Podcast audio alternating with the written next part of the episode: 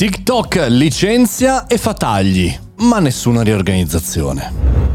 Buongiorno e bentornati al Caffettino Podcast, sono Mario Moroni e anche oggi in questo inizio settimana commentiamo una news tech che interessa a noi professionisti, imprenditori e perché no studenti. Wired qualche settimana fa aveva parlato di eh, tagli licenziamenti per l'edizione americana in giro per il mondo, una sorta di riorganizzazione interna, ma dal social network eh, di patria, diciamo così, cinese, ByteDance, arriva una parte di smentita smentita. Cosa sta succedendo e perché quando un social va bene, comunque dietro c'è sempre un'organizzazione ben maggiore di forze umane. Partiamo dall'articolo di Wired Stati Uniti eh, che cita lunedì mattina alcuni dipendenti in Europa sono stati informati che i loro posti di lavoro sono a rischio e che dovranno incontrare le risorse umane nelle prossime settimane. Alcuni dipendenti del Regno Unito sono a conoscenza eh, di posti di lavoro che verranno ridotti in numerose aree di TikTok. Stessa cosa per quelli degli Stati Uniti che hanno saputo dei tagli qualche ora dopo. Cosa succede quindi in TikTok? E quindi il social va bene o il social va male? È un po' una sorta di luccicanza quella che abbiamo, no? Quando vediamo un social prendere piede come consumatori, non addetti ai lavori, perché addetti ai lavori ovviamente lo vedono anni prima, ma i consumatori poi accade qualcosa. È stato così con Meta, è stato così con... Vi ricordate Clubhouse, no?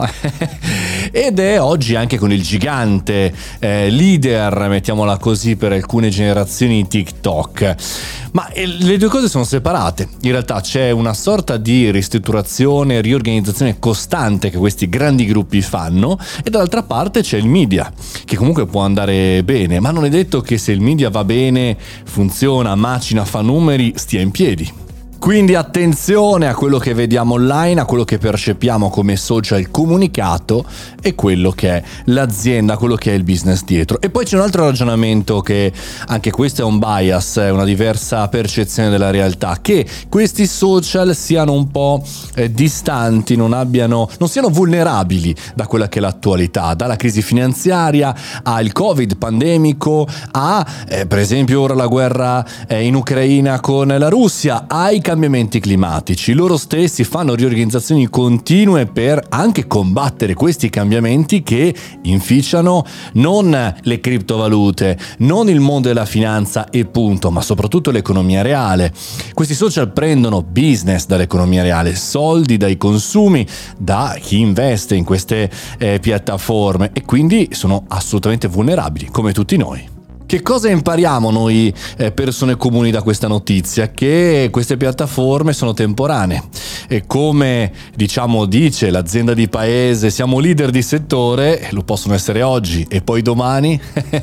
Quindi rimettere al loro posto queste piattaforme senza idealizzarle troppe e prendere sempre queste notizie in maniera critica e non di parte. Spero di avervi fatto passare il mio punto di vista, come sempre qui al caffettino ogni singolo giorno da più di 1100 puntate cerchiamo di vivere, di raccontare, di studiare queste news tech in maniera critica e anche in maniera responsabile. Ci sentiamo comunque domani alle ore 7.30, sono qui, sono Mario Moroni e questo è il caffettino podcast. Se non ti vuoi perdere nessuna notifica, chiaramente segui anche il mio canale Telegram Mario Moroni Canale. A domani!